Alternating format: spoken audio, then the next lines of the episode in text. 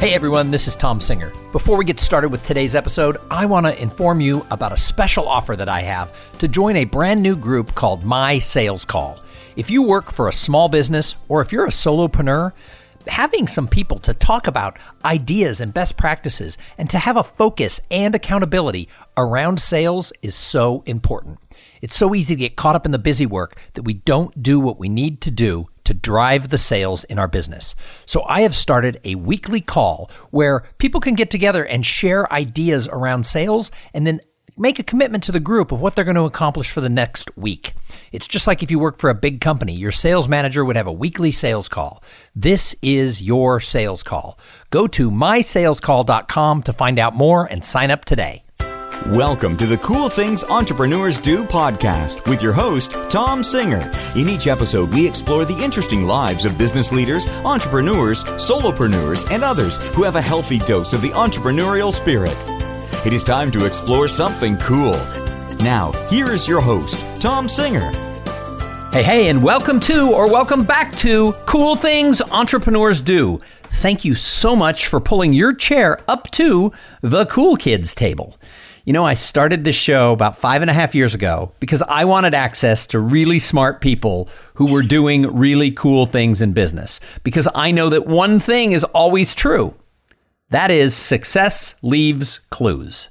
When you get the chance to talk to someone who's interesting, who's been successful, who's, you know, creating things, they can't help it. They have to leave behind an idea, uh, a theory, a concept, just a nugget that maybe you can take and run with you. And we've now done over 530 shows, and that's what this is all about. And today, I am really excited because I have with us Scott Shay. Now, Scott is the co founder and chairman of Signature Bank of New York. And we're going to talk a little bit about that and how he started it. He is also the author of a brand new book, which I can't wait to hear more about, called In Good Faith. So, Scott, welcome to Cool Things Entrepreneurs Do. Tom, it's a pleasure to be here. Thank you for having me. Hey, Scott, I don't read the bios that your fancy PR people from New York right. send to me. Uh, I actually prefer to let my guests tell everybody about themselves. So could you please let the audience know who is Scott Shay? What's your background and what do you do today? So I grew up in Chicago on the other side of the tracks in East Rogers Park, for anybody who knows that area. Um, I am the first person on either side of my family to go to college. I grew up actually in a one bedroom apartment. My parents had the bedroom. I lived in the dining room. And for a number of years, my uncle uh, had the living room.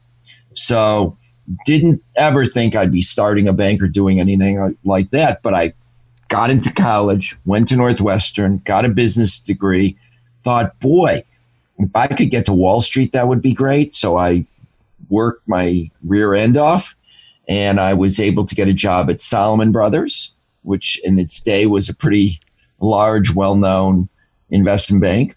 Then I went into private equity. And then during the 90s, I had this weird idea that people thought I was crazy to, to think of, which is starting a new bank in New York focused on the middle market. So I thought that, you know, years ago there used to be JP Morgan, there used to be Chase, there used to be Manufacturers Hanover, there used to be Chemical Bank, there used to be Trust Company of Westchester, Long Island Trust, Greater New York Savings Bank. I could go on and on. Today, those are all just one bank, JP Morgan Chase. And I thought, you know, those big banks, they're good at mass market retail and they're good at taking care of the PepsiCos and the Verizons and the AT&Ts of the world. But I thought, you know, we could start a new bank so I sort of had this crazy idea. I found two other people who had skills I didn't have to co found the bank with me. They initially thought I was crazy too. And, but I convinced them at some point. Um, I'm persistent. I don't know whether I'm more persistent or persuasive, but whatever, some combination. And so we started a bank with $42.5 million in capital that we raised from Bank Hapoalim. and we broke even in 21 months. Hmm. We went public in 34 months. And today, 18 and a half years later, having never made an acquisition, every client who comes to Signature Bank walked in the door. We're an over $50 billion bank.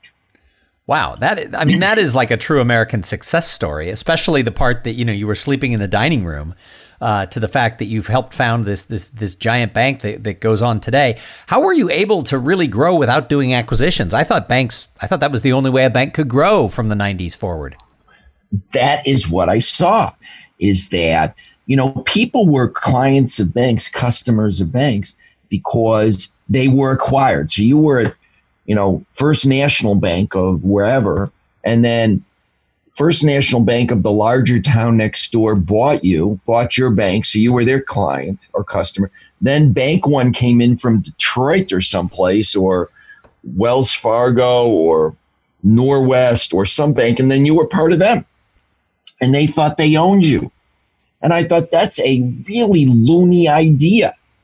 People should want to bank where they bank. And if you just offer really, really good service, I mean, exception, exceptional service to a highly targeted, segmented market. In other words, we're not focused at all in the retail market. Nobody's heard of us. Most people in New York haven't heard of us because we have no retail presence. We're barely on the street. We, the big companies, the big, you know, Verizon probably has never heard of us. But if you ask co- companies with between 25 and 500 employees in New York, they've heard of us and we have a reasonable market share there. So it's a matter of being super duper focused, which is what I try to do in my entire life.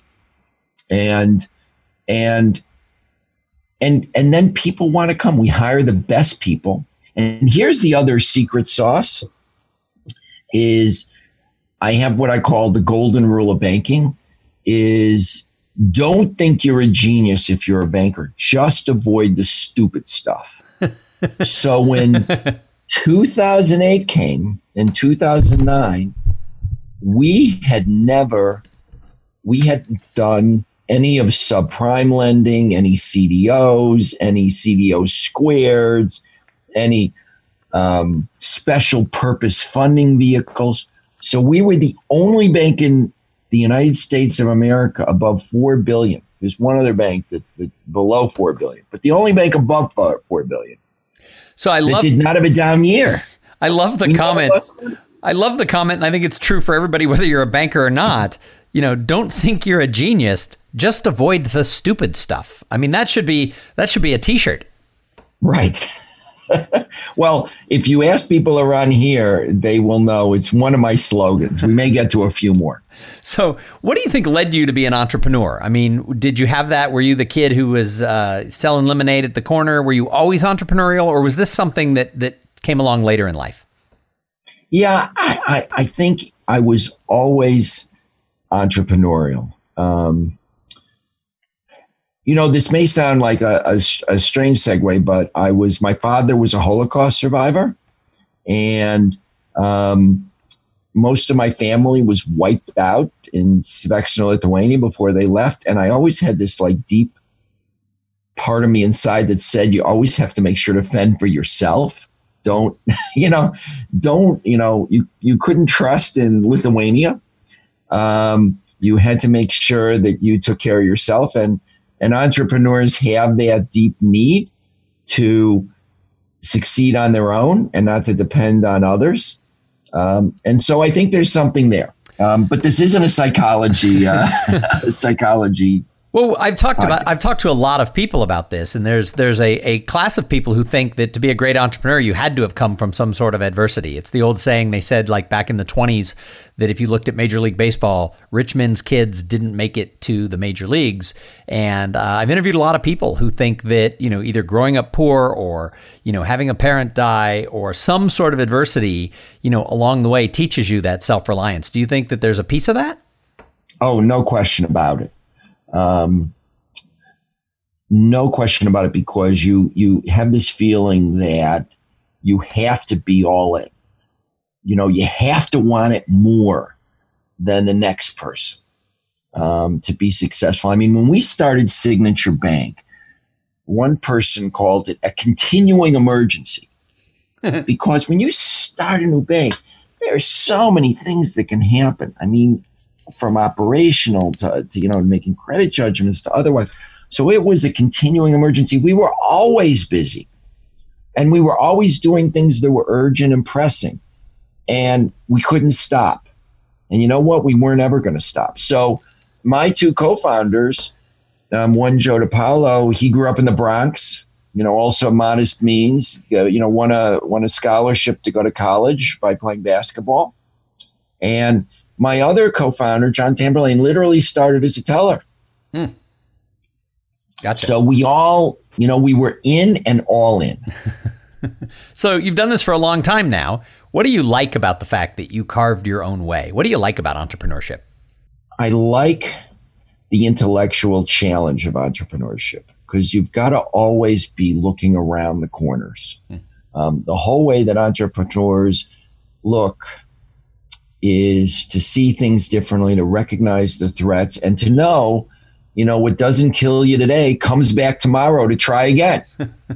so- and so you're always on your guard and you're always looking out for, you know, it's, you know, what your, your, your SWOT is. So I often ask people who talk about early in their career they work for some big company and we get to this point of the interview and I often say like for you I'd say do you ever wish you'd just stayed with Salomon Brothers? But I guess we know the answer to that. The way that all played out, apparently you made the right choice. Yes, I I you know I it, just after I left I probably thought about it for about 12 seconds, but I would not say longer than that. and you know, look, you have to you have to go through life and say everything that you've had got you to where you are right now.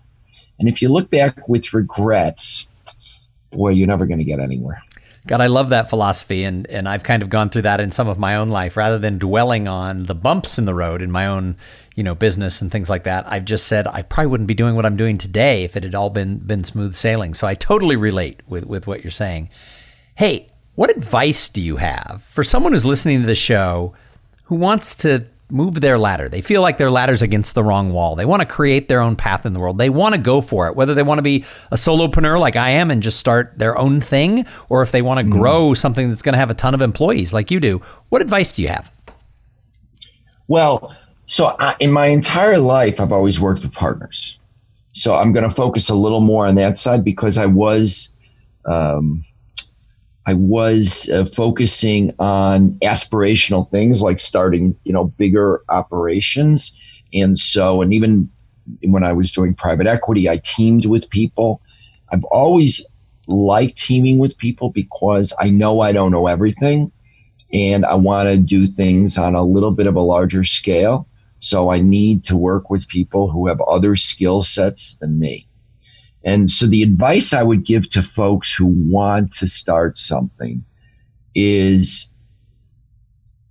find the right partners because getting the right partner is just, you know, the most amazing thing. If you all work together, nobody's looking for who gets the credit and you're pulling in the same direction and you have complementary not the same, but complementary skills. On the other hand, make sure you really know your partners are. Because the one thing I would say to you and say to your listeners is you can recover from almost anything in business except from having a bad partner.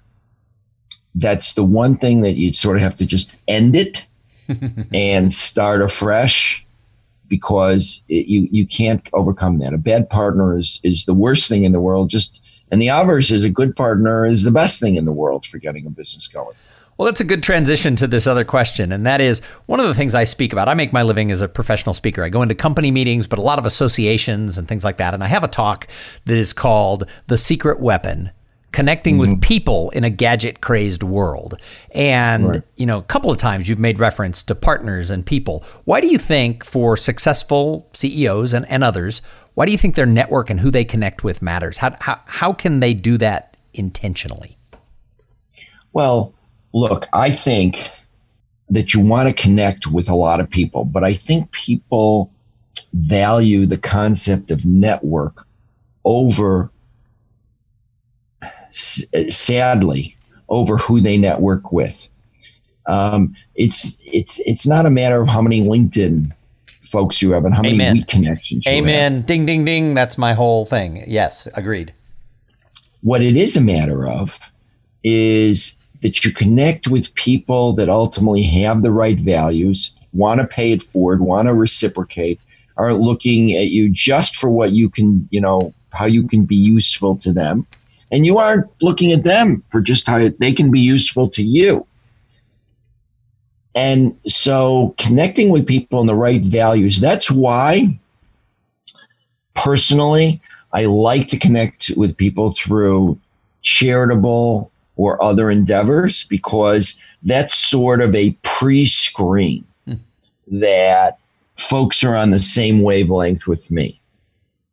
And I find that, you know, doing something together is great. So you can make great friends by working with someone in a soup kitchen because you know already that that's an important thing with them. Then later you'll hear, do they have an interesting business? What are they doing?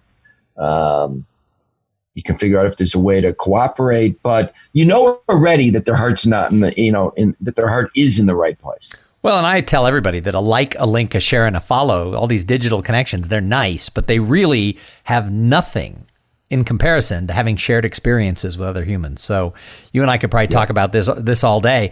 Another quick question is another thing I talk about is how some people get farther across this gap that exists. It, it exists for teams, it exists for individuals between their potential because we get so excited in our society about potential. We're like, "Oh my gosh, you know, we hired this person, they're so great." And and then they never perform.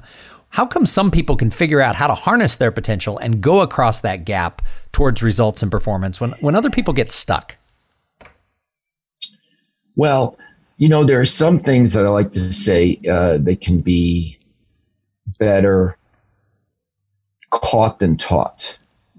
And um, I think that, again, surrounding yourself with the right people or just, and this is important going to work before you're an entrepreneur at an organization where you can learn that those skills because those skills are different for everyone to a certain degree. Everybody has different psychological and personal barriers, and if you get to um, watch a lot of different people, the one thing I was great about, I was really happy about. I spent eight years at Salomon Brothers, and there were so many characters, and I learned that people succeed in different sorts of ways and again, that's a matter of being caught, not taught. I learned more by watching other people than I did, you know, by looking at, you know, sitting in a classroom. I mean, I had the great privilege of working for Lou Ranieri, who some of your listeners may know. He is the, he was one of the founders of the mortgage market. He was a vice chairman at Salomon Brothers. And I saw way before anybody was talking about the environment, there was a paper company uh, a forestry company that came in, someone that wanted to buy a forestry company, and essentially their market, their their their plan was take out a lot of debt, knock down, you know, great, you know, all sorts of redwoods, and pay the debt back real quick. And before anybody was even talking about the environment, before it was a big issue, he said, "No, let somebody else do that deal." You know, we're not going to do something that's that that causes harm. You know, don't don't do bad stuff. And that's, just that's watching a, that. That's another T-shirt right there. Don't do bad stuff. Don't do bad stuff. Yes. I'm wearing a tie today. I'm going to have to change. Put on some T-shirts. well, I so I have a motto for this year, and it's "Be nice, have fun." And so just yes. before New Year's, I printed a T-shirt that says "Be nice, have fun." And uh, anytime I'm in a situation, or you know, I ran into somebody who's a difficult person, and you know, if I can't be nice and I can't have fun, I just remove myself from the situation. It makes it much much easier to live by those words.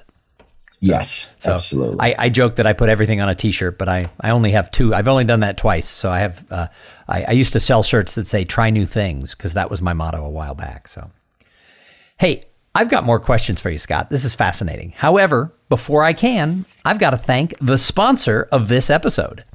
So, this episode is brought to you by Podfly Productions. Podfly takes the time and the headache out of creating your own podcast. They set you up with the right equipment, training, and guidance to ensure, boy, that you're going to sound amazing. They do all the heavy lifting and that pesky technical work so that you can focus on creating great content, growing your audience, and interviewing really cool people like Scott Shay. Hey, if you want to start a podcast, and I know that some of you listening, I know that you do, jump over to cool uh, jump over to podfly.net slash cool things and check out the offer that they have for the listeners of this show. So, Scott, I call this show Cool Things Entrepreneurs Do. What's the coolest thing you're doing these days? Well, I'm on book tour. Wow. I think that's way cool. It's That's a lot cool. of fun. I wrote a book called In Good Faith uh, Questioning Religion and Atheism. I spent five years writing this book. You know, I don't know if you ever took a long flight, like a night flight where everybody's sleeping and there's this one annoying guy with the light on. Sto- story of my life. I, I'm on long flights every week. I get it. That was me. you probably saw me. That's no. I've, in fact, I'm usually doing the same thing. I'm either I'm either working on something for the next speech I have to give, or I'm working on a long form article or a book or something too. I'm that other guy who's always typing on the You're plane. the other guy. Yeah. So that's good. So now I know I'll, I'll have to go over to you next time and I'll give sit- you a high five. I'll sit by you Oh. Next time. Yeah. So five years I wrote this book and basically set aside everything. I used to be do, into cycling, doing cycling events. I used to do a lot of stuff, put it all aside because I felt like the most important thing I could do was to write a book explaining why it makes sense to believe in the God of the Bible with all we know about science, all we know about historicity, and all we know about our sense of modern morality. And I didn't think anybody had written that book. I'd read Christopher Hitchens, Richard Dawkins, all the sort of big name atheists. And it surprises people because here I am a banker. Um, I'm involved in a lot of stuff in the banking finance world. And I wrote a book on religion. So I, I'm fascinated because you said in your introduction, and when I when I agreed to have you on the show, I did a little homework on you. I love the fact that you question religion and atheism because I've read a lot of books that question religion, and I've seen books out there that question atheism. But I like the fact that you decided let's take both of these on. So give us a little background about your your own religious path and why this was the book. Yes. So I, I mentioned, although I hadn't anticipated earlier, so my father was a survivor. And when he was liberated from Dachau, he was under 70 pounds. Oh. And as I mentioned, his entire family had been wiped out. Uh, my closest relative is a second cousin once removed on his side. I mean, really, everybody his aunts, his uncles, his brother. Ugh. father was killed es- essentially in front of him. Um, so he got to Chicago. He was nursed back to health. And he realized that, you know, I'm looking at you, and if like your cup had been placed two inches differently than it was, he knew he wouldn't have survived. Like there were so many miracles that got him to Chicago. By the same token, he was so he was grateful. He was like certain there was a God. On the other end, he was really angry because his whole family had been wiped out. And I grew up with this, I don't want to call it tension, but conundrum. And so I really wanted to deeply examine, you know, the things that make sense about religion, about how religion can be really great and do awesome things for humanity, and how it can be not so great. And I'll, I'll go to a punchline because this is something I discovered is that it comes down to something strange about idolatry. And people think that idolatry is just about, um, you know, bowing down to statues or something. And, you know, we defeated idolatry with the god King Pharaoh 30, 300 years ago. But in reality, in reality, Stalin, Hitler, Pol Pot, the Assad family, the Kim family, Mao, they all use the exact same tropes as the god King Pharaoh in the Bible poetry, pageantry, um, theater, um, all, of course, with very strong armies and secret informers. And so, how did you know a guy like Stalin convince his followers to starve a quarter of the Ukraine and um, uh, kill all the kulaks and send tens of millions of people to the gulag? Because they taught people to believe in us in lies. And that's really dangerous because that's when the horrors start. They ascribe super authority to finite beings, people, ideologies, and, you know, like communism, like Maoism. And I wanted to understand how people like who were supposedly um, atheists like Mao could create religions and all the dangers of that. So I really deeply question atheism as well as religion, and I come to some I come to uh, some conclusions, and I'll tell you one. And this anybody can take, whether they're a believer or non-believer, and they can use this in business. I'm can be I can be friends with anybody who follows the golden rule, which is don't do unto someone else what you wouldn't want done unto you. And if you can do that, then you won't self deify. Um, you'll believe that there's a spark of either divinity or humanity in everybody else you deal with. That's why you should be nice. and because they're just like you. And it's been a it's been a a a long journey. Um, but I think that people who read my book, I've gotten a lot of really uh, amazing responses from believers and non-believers. So I think it's probably, and, and I mean, I, I've not read the book, but I, think in sort of the world we're in today, it's so easy to polarize everybody, right? It's like, you know, uh, I, I know people who are atheists who will post on Facebook, like anything to do with religion is just horrible, da da da da. And then I know people who are very religious who will post anything that isn't religious is so bad. And it sounds to me like it sounds to me like you're creating sort of a bridge where people can see the good and the bad in all sides. Is that is that the purpose of the book? What is what is what is the what is that what does that mean? Why do I read the book?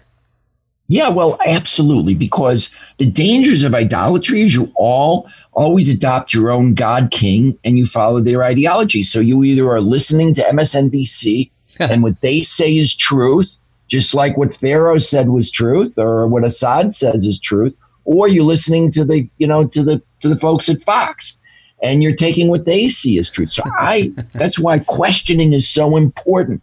You have to question everything.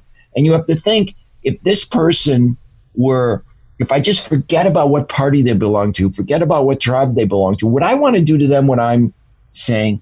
And if you and if you do that, you'll start listening to people because you wouldn't want someone not to listen to you, not to take what you're saying seriously. And it starts a common platform. I've had some amazing conversations. I've debated on this book tour. I've debated people like Michael Shermer, who's a big atheist, and I've and I've sat on panels and, and talked to believers, whether they be bishops or reverends or imams, and it's been a great experience because the book is all about building building bridges. So it's interesting because in the business world, right? And I have a business podcast, so I we I don't we don't typically talk about religion, and we don't typically talk about politics because that's not what this this show is about.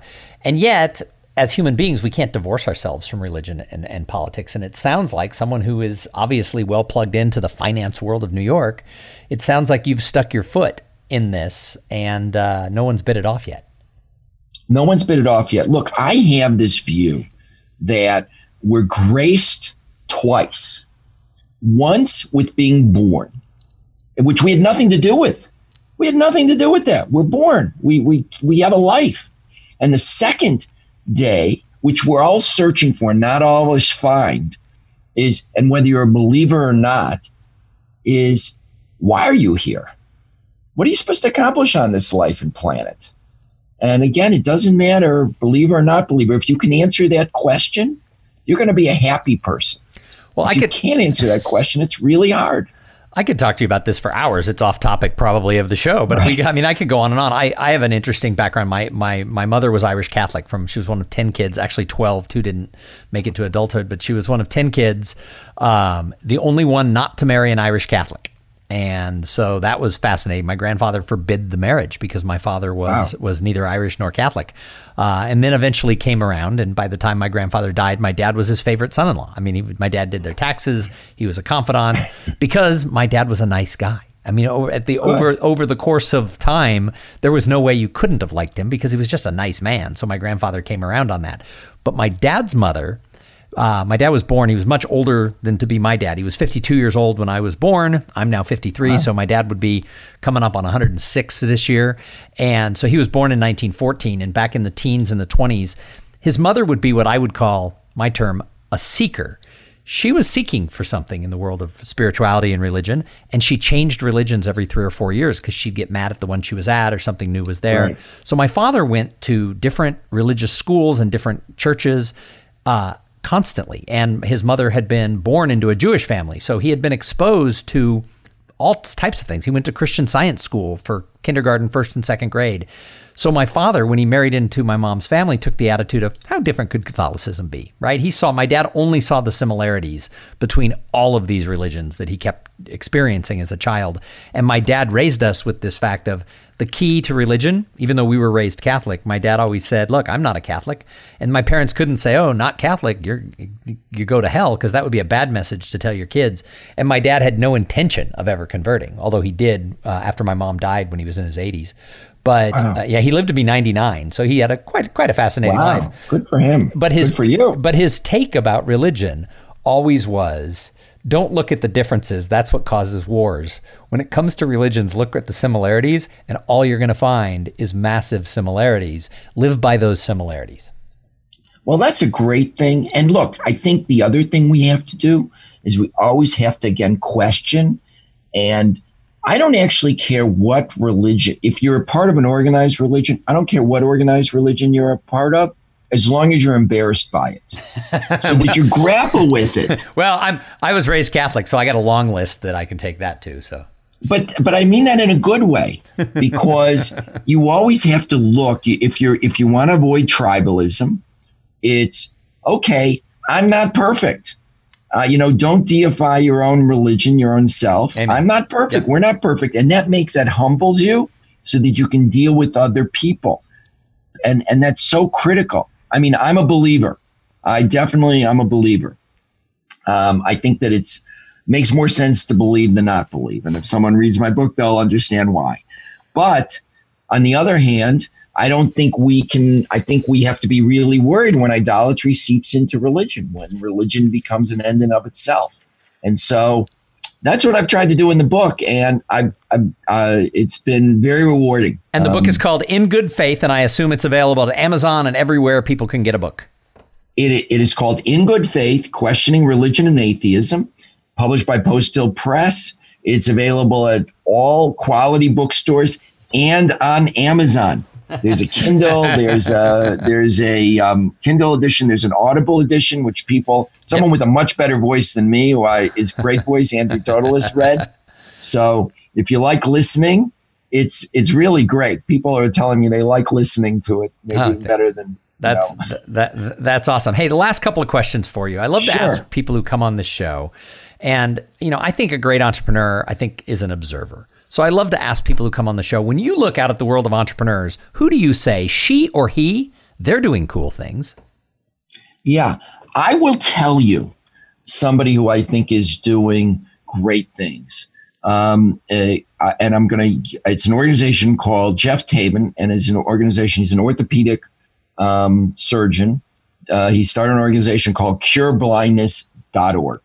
And what he does is he goes to these remote, you know, forsaken areas and he does cataract surgery all day and all night. He does it like three times a year. And he, just, he started, and so people, there's like 18 million people in the world who are blind because of cataracts. And all you need to do is remove their cataract. Hmm. And they're in these off places. They don't have, a, they don't have um, access to Western medicine. And he goes there. He started an organization and he may be doing 70 surgeries a day, you know, with volunteers and people who just learned to put drops in the eyes. And these people come out hmm. and they can see again. And in the areas where if you're blind, you're going to be dead soon. Hmm. That's and I, you know, so that's a hugely entrepreneurial. He figured out a way to organize with the partners Sanduk to organize a factory where they make these lenses for like 20 bucks a lens and they're selling the lenses to people who can't afford them in these places and others they subsidize the other people nice I think he is a fantastic entrepreneur. Now he's not doing it to make money, right? But he's making huge change. That's what it's about. In a in a with a factory. That's awesome. So the last question, and this ties right into this. The last question I ask everybody is is Scott, what do you do to give back to the greater good? Because I think if we're fortunate, and, and those of us who get to carve our own path in the world, I think we're all fortunate, no matter no matter the level of success. Uh, but I think if you're fortunate, you've got to find your way to give back. So so what do you do? Well, one of the things I do in all candor was for five years is writing this book in good faith. Um, I also um, I am part of a, I'm president of a group called chaimitzvah.org that um, provides um, education. It started out Jewish, now it does interfaith education as well. Um, and I'm a big, big believer in doing that. I'm also, um, we had, don't have time for this on your show, I don't think, but I'm involved in a lot of social entrepreneur activities where I'm trying to back companies that are doing amazing things, recycling plastics or mm. creating biodecomposable plastics, um, concrete that is um, ecologically more sensitive. Because I think, just like this entrepreneur starting a factory, I think if you can make change in a way that is is profitable, I think it becomes sustainable. And so I'm really deeply, deeply into that agenda. And I hope that's the way I'm changing the world a little bit for the better. Well, I, I think all of that is awesome. So, so Scott, I really appreciate you coming on and sharing your story with everybody here at Cool Things Entrepreneurs Do. If people are trying to find you, they're like, I got to know more about this guy.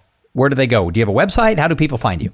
Yes, please go to Scott Shay, S H A Y dot com, where you can see podcasts and like this one um, where you can see what upcoming events and book talks I'm doing, and where you can just uh, read or hear about uh, some of these ideas, both business wise and with respect to um, my books. Nice. That's awesome. Well, and if you ever get to Austin, Texas, look me up and we'll go have a cup of coffee because this was great. And I would love to talk to you much more about all of this stuff because I found this to be one of the more interesting episodes, which is saying a lot because uh, we've had a lot of interesting episodes over the last uh, 537 shows. So uh, uh, I'd love to talk to you more. I think what you're doing is really fascinating. So, Scott, thank you for coming on and sharing with the audience. And thank you to everybody who tuned in and listened. I say it every single time. If it wasn't for the audience, duh, we wouldn't have a show. Uh, if you like cool things entrepreneurs do, do me a favor Tell a friend. When I meet somebody who says, I listened to your show, I always ask, How did you find it? And almost everybody says it was referred to me by my boss, my mom, my brother, somebody.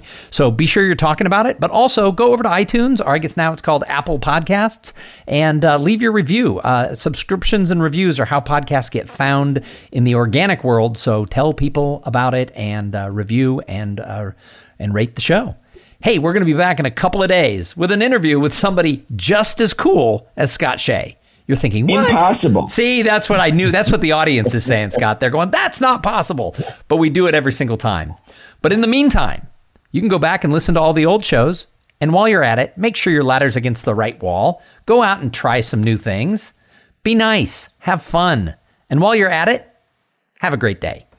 Thank you for being part of the Cool Things Entrepreneurs Do podcast. Without your participation and listening to these conversations, there is no show. Connect with Tom at tomsinger.com and follow him on Twitter at, at tomsinger.